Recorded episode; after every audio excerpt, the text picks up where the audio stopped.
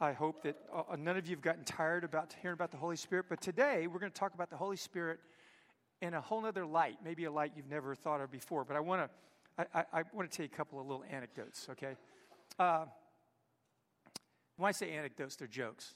So everyone is required to at least giggle a little bit when I tell a joke, all right? Never lend money to a friend.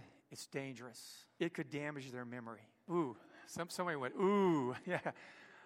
That hit home. I don't know which end of it hit, but it hit home. Uh, someone says, I was in a small claims court when I listened in on the case of this person who held a good job but still had trouble paying their bills on time. The judge said, can't you live within your income? No, Your Honor, they said. It's all I can do to live within my credit. So you can see we're going to connect the Holy Spirit and money. I'm just hinting right now. All right. If anybody walks out of here while I'm talking about this, I'm really not going to do anything. But I just wanted to say that to make you feel really awkward if you have to get up. So if you have to sit in your seat and like wiggle because you have to go to the bathroom so bad, just do it. Stay in here and listen to this talk. Okay. All right. A local charity had never received a donation from their town's banker. So the director gets on the phone. He calls up the banker. They know each other on a first-name basis. He says, our records show you make over a million dollars a year. Ooh. Yet, our records also show you haven't given a penny charity. Wouldn't you like to help our community? The banker says, did your research show that my mother is ill with extremely expensive medical bills? Uh, no. Did your record show that my brother is blind and unemployed, or that my sister's husband died, leaving her broke with four kids? The director's feeling more and more awkward. No, I didn't know that. I'm sorry. He says, so, said the banker, if I don't give them any money, why would I give you any? Does that sound familiar at all? Here's the last one. After hearing a sermon on Psalm fifty-two, three to four, if you don't know what that verse is, it's about lying and deceit. A man went home from church, got his uh, computer out, and wrote a letter to the I R S, and he said, I can't sleep knowing that I've cheated on my income tax. Enclosed is a check for one hundred fifty dollars. If I can't sleep, I'll send the rest. Okay. So, what on earth does the Holy Spirit have to do with money? We're going to talk about the Holy Spirit. How do you fit money in there? Well, I want to take you We're going, to, we're going to unpack one of the most comprehensive passages about money in the Bible, and the Holy Spirit is smack dab in the middle of it.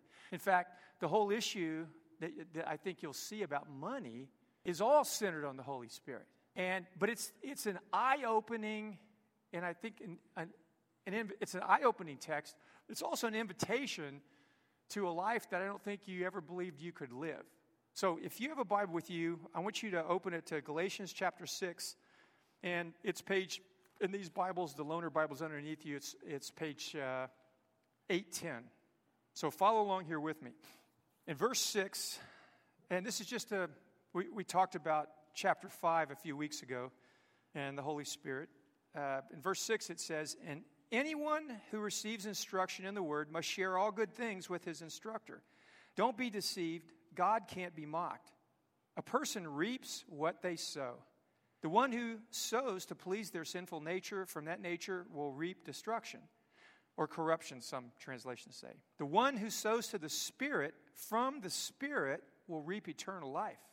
Let us not become weary in doing good, for at the proper time we will reap a harvest if we don't give up. Therefore, as we have opportunity, let us do good to all people, especially those who belong to the family of believers. So, the simple point of this passage, there's a principle embedded in it, and it's kind of sandwiched with two commands to be generous financially. But the principle is the key thing you have to get a hold of, because it doesn't, it, it, the rest of it just seems like sort of optional, or it's good to know that. But this principle that Paul gives us, it's a principle, actually, it starts in the book of Genesis, it's repeated over and over and over and over and over, all the way through the Old Testament, into the New Testament. Jesus says it, all the apostles say it over and over and over. And it says this, that life is governed by the law that you reap what you sow. Life is governed. Your life, my life, all of life. It's it's a it's a law that that is an overarching law that shapes every dimension of our lives. Our lives are governed by the truth that we reap whatever we've sown. And so Paul takes that and he employs it here. He brings it into the issue of money. And so this law has three simple principles. And every every farmer, most of the people who would have read this or heard this, they were very they were far closer to the land than we are, so they got it.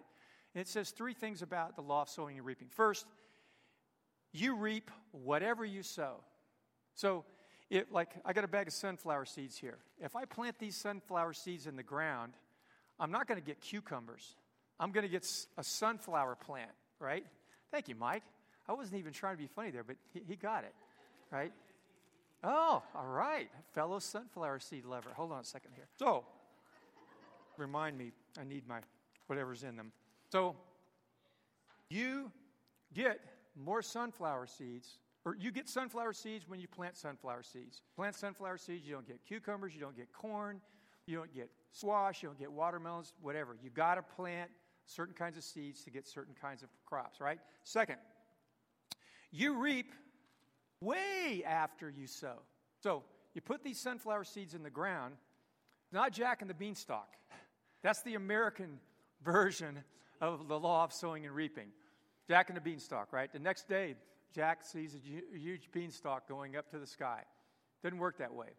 Days, weeks, months go by. Now, some, some, the, the, you know, the growing season for some seeds is pretty rapid, but most of them it's weeks and weeks and months, right? Right? Okay. Second thing to get in mind: when you sow, it's going to take a long time to reap. Third, you reap way more than you sow. So, excuse me. This one seed right here will will produce hundreds of seeds. Just one seed. Every seed's like this. Every seed is like this. Put a corn seed into the ground. You're going to get multiple ears, each with hundreds of seeds. So this law of sowing and reaping, this sounds like a good deal. This can fill a field, and the next season it can fill dozens of fields. The season after that, it can fill hundreds of fields. It's a pretty powerful principle. It sounds like a pretty good deal, does it? But there's a flip side to it that Paul points out here. And he warns us. Oh, oh, hold it. So the power of this, you can see it all the way through the Bible. But God promised something right after the flood, after he judged everything, everything was destroyed. He said, I'm not going to ever destroy all life like this again. I'm not going to flood the earth again, even though it's still a mess, even though people are still really bent in on themselves and twisted. He said there's always going to be sowing and reaping. It will never end until the end, when Jesus returns. Now, he didn't say Jesus returns in the book of Genesis, but he's implying at some point at the end of the world, this law will stop in the way we understand it. But he says something, and please listen here. He says, makes this point. Don't be deceived. Don't fool yourself. Don't let anyone fool you and think that you don't have to live under this law. Don't think you can escape it. Now, not just in the area of money, but in any area of our life. Because Paul just takes this principle that the Bible teaches over and over and over. It's like, I forget who, if it was Marcus Aurelius, I forget who, who um, first came up with the, the famous thought. If you sow a thought, you reap an action. If you sow an action, you reap a habit. If you sow a habit, you reap a character. If you sow a character, you reap a destiny. Everybody knows that this is the way life works. It's why I paid for my kids to have take piano lessons. And they can play the piano to this day. Because year after year after year, they sowed this practice and they internalized it. And they could actually play music, sheet music, things by ear. But they had to sow before they could reap. So life is like that, right? Are you tracking with me? So the way Paul just in a slick way moves into the, the financial aspect is he says that sowing is like giving. That when you give, you sow. Just like you take a seed and you plant it in the ground. When you plant it in the ground, it's an act of faith that something's going to happen, because once you plant it in the ground, you're not getting it back. So it's it's it's left your hand. It's in, it's being invested in this principle that God says the whole world operates under. Now, But what he says is, you have two fields, two fields that you can sow into. You can sow into the field of the flesh, or you can sow into the field. And both of those fields are very personal. Because sometimes we can we hear people teach this, and it sounds like this impersonal law. It's sort of like something that, it's like the universe is a huge vending machine that we look at it, and we look through the glass of it, and we figure out, oh, you know, I want the Hershey bar, and I'll sow a coin in here, and I'll get the Hershey bar, and it's just this big impersonal thing. The truth is, Paul says, if you sow, even if you sow only to yourself, it's personal. If you sow, he says, to advance the gospel and to meet the pressing needs of other people, it's personal, but that is sowing to the Spirit. You're giving something to God. God says, if you give to advance the gospel, you're giving it to me to preach the gospel, the local church. If you give to meet the pressing needs of people that you know, family members, friends, neighbors, or strangers, or the poor, those pressing needs are, I have an interest in, and so you're giving to me. So he says sowing is in, goes into those two fields. Now, but he says, following this law of sowing and reaping, follow me here, sow the flesh, he says you're going to reap corruption. In other words, if you sow only to your benefit, just to take care of yourself, it's going to corrupt you. It's going to have a negative impact. That word corruption, in their day, it had three main uses. The first one meant you're just going to go from bad to worse. The second way it was used was to fall into bondage or slavery. The third way it was used as what happened to a corpse when it decayed. And so we think, oh my gosh, when I'm spending money only on myself, how is that happening to me? It's a very subtle thing that happens, but it does happen. You can see it. You can see it in our culture. And and let me tell you something. Our culture knows the way we live is wrong.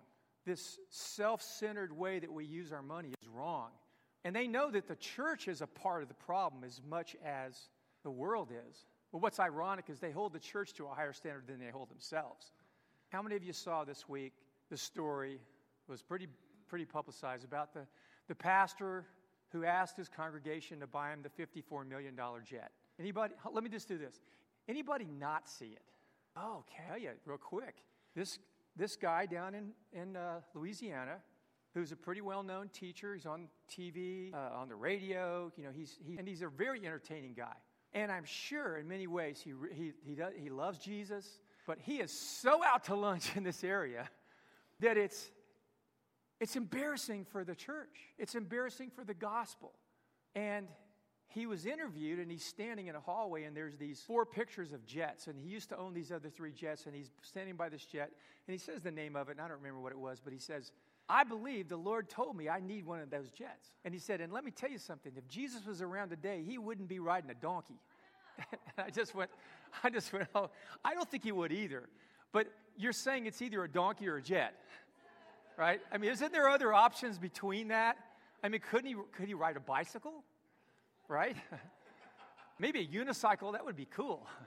It isn't just donkey or jet, fifty-four million dollars jet. That's what, like, dude, you, you really lack imagination, right?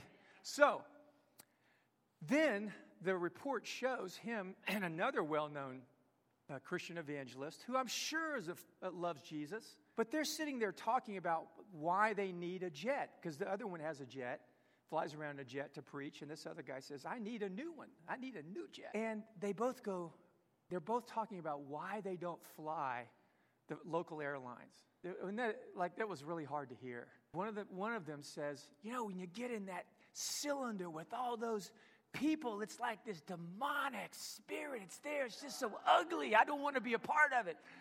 I'm just going, oh, my goodness. When you sow to the flesh, you reap corruption. I believe these are good men, but do you understand what sowing to the flesh will do? Can you feel that? Let me ask you a question. Do you understand that principle is operating in you when you spend most of your money on yourself? Where is the corruption at work in your life? Where are you in bondage? Where is it taking you? Because here's what Galatians five said just before this, is talking about walking in the Spirit. Being led by the Spirit, following the Spirit, right? Over and over and over. These are the acts of the sinful nature. immorality, impurity, debauchery, idolatry, witchcraft, hatred, discord, jealousy, fits of rage, selfish ambition, dissensions, factions, and envy, drunkenness, and orgies, and the like. That's the deeds of the flesh. How many of you struggle with it? Paul's saying we're contributing to our own moral brokenness with how we use money. That's how powerful, well, anything is. But money is a powerful gift from God. So we not only see it impact us, it impacts our community around us because we're salt and we're light. And those people who who brought that report to us about the evangelist that wanted the jet, they didn't point that spotlight on the tens of thousands of people who who are who are just as guilty of, you know, living these lavish, selfish lifestyles all over the place. We celebrate them. We put them on magazines, right? They don't turn them on then because you know what they know? We're supposed to be different. There's something about the people that follow Jesus who they expect to be different. And when we're not, they call us on it. They're not going to call themselves. That's why they need us. You get it? Because they need neighbors whose lives do not revolve around sowing to the flesh and spending all their money on themselves. We're the salt of the earth, we're the light of the world, we're a city set on a hill. And we have this power in the community that isn't always recognized, but it's felt. People experience it. So, since most of us, us, most of us in this room give little or nothing to advance the gospel, like give to the vineyard, give to missionaries, give to mission, we give little or nothing towards that because the average... Every year, for the last sixty years, people have been polled about this. The average serious evangelical Christian gives two point four percent of their income away, which is nothing. And you may think, well, John, two point four percent is a lot. You don't get this principle if you say that. We're not getting the promise that's in here. And here's the thing. This is why Paul said this. Don't be deceived. You're, you're deceived. We are deceived when we spend so much on ourselves. We we can do, if I have a bag of seed, and I'm a farmer, I've said this over and over, but what can I do with this? There's only three things I can do with it, literally. I can eat it, and then it's all gone. I can sell it and get other kinds of commodities that I might need, but then I, I you know, I use them on myself. Or I can take a reasonable part of this, and I can sow it and give it away, because I know next year, I'm not going to have a bag of seed because when I finish eating this bag of seed, the bag of seed's gone. And God gave me the bag of seed so I could flourish. Isn't that what he said? If you sow to the Spirit, you will flourish. If you sow to the flesh, you will get worse. And your money is always a test. It's always a test from God to see what kind of person you want to become. And when you use your money the way God wants you to, it changes you. It grows your character, and he can trust you with more. Because, honest to goodness, you can't look at a bag of seed and not see that God really trusts us. You can't look at a bag of seed and not see that God wants to bless us. But not just for us, so we can be generous, so, there, so the, the world around us can thrive. But we have given ourselves over to the idea that I can consume all this and it won't affect me. And Paul just says, don't be deceived. You think, because he says God can't be mocked. That word in Greek, mocked, means sneer at. To, to act like you've pulled something over on someone. God says, you can't do, you can't pull it over on me. So when I share this, uh, I think what, there, there could, there's lots of objections I've heard from people about, but I'm just going to just speak to one, just briefly. And this is an objection I hear over and over and over when I say, you know, this is all the money you have. I can't afford to give to the vineyard or to missionaries or to meet or to the poor, whatever. I can't. I don't have enough. And let me just say just a couple of things. First, you will be able to afford to give if you begin to give. You will be able to give if you begin to give. If you begin to give regularly, generously, and consistently. Because what's the three principles? You reap what you sow. If you sow money, God promises he will give you more. He wants you to have more. Can people twist that teaching? Sure. But they tw- we, people twist everything. We misuse everything. And a lot of times people say, well, I don't want to buy into that teaching because it, it's gotten twisted. Is that really why you don't want to buy into it?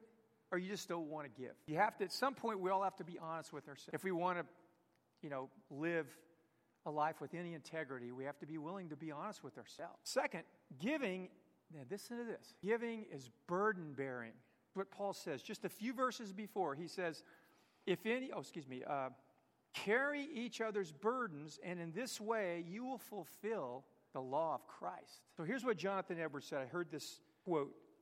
He said, "In and you got to think about yourself right now." And this, and this is this is a quote about us. In many cases, we may, by the rules of the gospel, be obliged to give to others when we cannot do it without suffering ourselves. In other words, there's going to be times where to bear someone's bur- someone's burden, they have a financial need, it's going to cost you. If our neighbor's difficulties and necessities are much greater than our own, and we see that they are not likely to be relieved any other way, we should be willing to suffer with them and to take part of their burden on ourselves. Else, how is the rule of bearing one another's burdens if we're never obliged to relieve others' burdens, but when we can do it without burdening ourselves, then how do we bear our neighbor's burdens when we bear no burden at all? I can't, I was so busted by this this week when I read it, because I can't tell you how many times I go, and I, we're, we're fairly generous. I go, I can't help them because I, you know, I have commitments, all these commitments. And I realized this week that that doesn't fly here. If they're suffering, I can't alleviate their whole burden, but I can give them a significant amount, enough money to help, even if I have to bear a burden by doing that. I need to be willing to do that. That is a revolutionary idea, would you say? How many times have you said, I'm not going to help someone because I, I couldn't pay my gas bill then? Well, they can't pay their gas bill right now. What does it mean if we don't feel what they feel? Now, let me, it's, it's not so radical an idea as you would think. When Paul, in, in, the, in one of his letters to the Corinthians, was urging the Corinthians to give, he pulled this out and he said this, you know the grace of our Lord Jesus Christ, that though he was rich, yet for your sakes he became poor, so that you, through his poverty, might become rich. The thing was, at the heart of the gospel that we've all benefited from is this idea of bearing someone's burdens who will never be able to bear them on their own. So Jesus went to the cross and died for us in our place for our sins, so we could be reconciled to the Father, so the kingdom could break into our life, the kingdom that causes us to flourish. And really, I've said this over and over and over, so that we could be saved from ourselves. That is the greatest bondage that there is, is to be in the grip of your own selfishness, however that lived is lived out. That Jesus, when you put your faith in him, and you may be here today and go, I, I, is that part of it? I could be free of the power of my own selfishness? But that's what we bought into. You're sitting here. In a minute, we're going to take the Lord's Supper. And I, I, I wanted to take it at the end of our gathering so you could re- be reminded. This whole thing we're talking about with money is not just to get money from you to the vineyard or money to the poor. It is this revolutionary idea that is the only idea that changes the world. But we have to live. And every week, just like last week, we were talking about healing. And I was saying, how on earth can we as churches believe and pray the Lord's Prayer, your kingdom come on earth as is in heaven, and not leave space for the kingdom to come? And not pray for people who are sick. And not believe that God wants to break into the world among us and, and around us. How on earth can we take communion, the message about death and resurrection, and not believe in the miraculous? How has that happened? But that was last week. How is it when we think about money, unless we've deceived ourselves and been deceived, that we in our church, and I want to, I want to be honest with you, a few weeks ago, I looked at the giving records in our church, and I haven't done that in twelve or fourteen years. I want to be honest with you, I was surprised. And I'm calling you on the carpet to say, maybe you're giving money other places. That's cool. I hope you are. I suspect many of you aren't. And I want, as your pastor, to say to you, don't be deceived. God isn't mocked. This is affecting your character. It's affecting your family. It's affecting your lives. Jesus wants you to flourish. He wants you to experience life. That's what the promise is here. A man reaps what he sows. If you sow to the Spirit, from the Spirit you'll reap eternal life. It's that passage where Jesus said, I've come that you might have life and have it abundantly. It's that life. Paul's using the same word. So he's saying, what you do with your money, it, it, it doesn't save you. But it's part of the, what God does in your life. So people ask me, how do I know if I'm born again? And people tend to think, if I do certain sins, does that mean I'm not born again? And I just don't go there. I just go, I, anybody who's born again is, doesn't become perfect overnight. There are all kinds of stuff that you're going to struggle with throughout your life before you get on top of it. But I will tell you one thing. The fruit of the Spirit, the, the Bible says when you believe in Jesus, you receive the Holy Spirit. He comes to live inside you. And the first fruit of the Spirit is what? In the list. The first fruit of the Spirit is, oh, Lord, help us. I hope you say the right thing. Love. Love. And what is love if it's not giving? What is love if it's not giving? So you may say, gosh, I hardly give any money. Does that mean the Spirit's not in me? No. It just means most likely you've been resisting and grieving the Spirit and spending all the money you have on yourself. You haven't given faithfully and consistently and regularly to the gospel or to meet the pressing needs of people. And I'm just telling you today, I want to show you how to do it real quick, real simple. Imagine a ladder, okay? There's a guy named Nelson Searcy. He has this little ladder picture, and it's a great way to know where you are and, and wh- where God wants you to go next. So imagine a ladder. Doesn't go to heaven. It just has five rungs on it, all right? Five rungs. And each rung represents a place you can be at with respect to giving. The first rung is you just don't give anything. Or you, you, you know, you throw a, a, a, a few bucks in here and there. Or if, if we harangue you enough, you know, you'll write a check. Or you feel guilty enough. But you really, giving isn't a part of your life. The second rung is you start giving regularly. That you give. You get a paycheck and you give some of it every time. But it's it's not a lot, but you're giving regularly. Boom. Giving is a part of your life. So if you're at, maybe you're sitting here today and you're at the I don't give really anything or I give very little, then the first step for you is every week when I get a paycheck or every other week or once a month or whatever your your your salary is, you say, I'm going to give some amount of that that I can feel every every time I get paid. That's the way giving is supposed to be. You get paid, you give. Then the next, the third rung is tithing. And I have people all the time who tell me, I tithe, and they give like ten dollars. And I go, are you are you making one hundred dollars a week? Brother, I need to pray for you about that job. You know, that how did you pay for that house? Only making one hundred dollars a week. And you guys are supposed to laugh at that. It's supposed to be, you didn't. Okay, thank you. That was kind of gratuitous. Did you guys put the laugh sign up there like in thing? Tithing means you give ten percent, ten percent of what you earn. There are actually people in our church that do that. Not very many, at least by the giving records. ten percent. And we could argue off the top, you know, gross or net, you know, don't go there. Look at this principle. So go from regularly to there. Each of these is a step. It's a challenge. Then the fourth one is giving extravagantly. That means you're giving.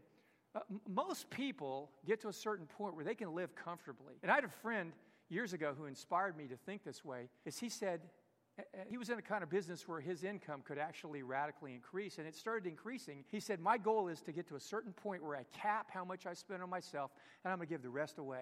And he started doing that, and then he got caught up in this thing that we get caught up in, and he got in debt, and just got debt and debt, and to this day, he's still in terrible debt. And I believe God, because he had the capacity, he was good at what he was doing, and he just doesn't have anything to show for anything now. But he was he started becoming an extravagant giver.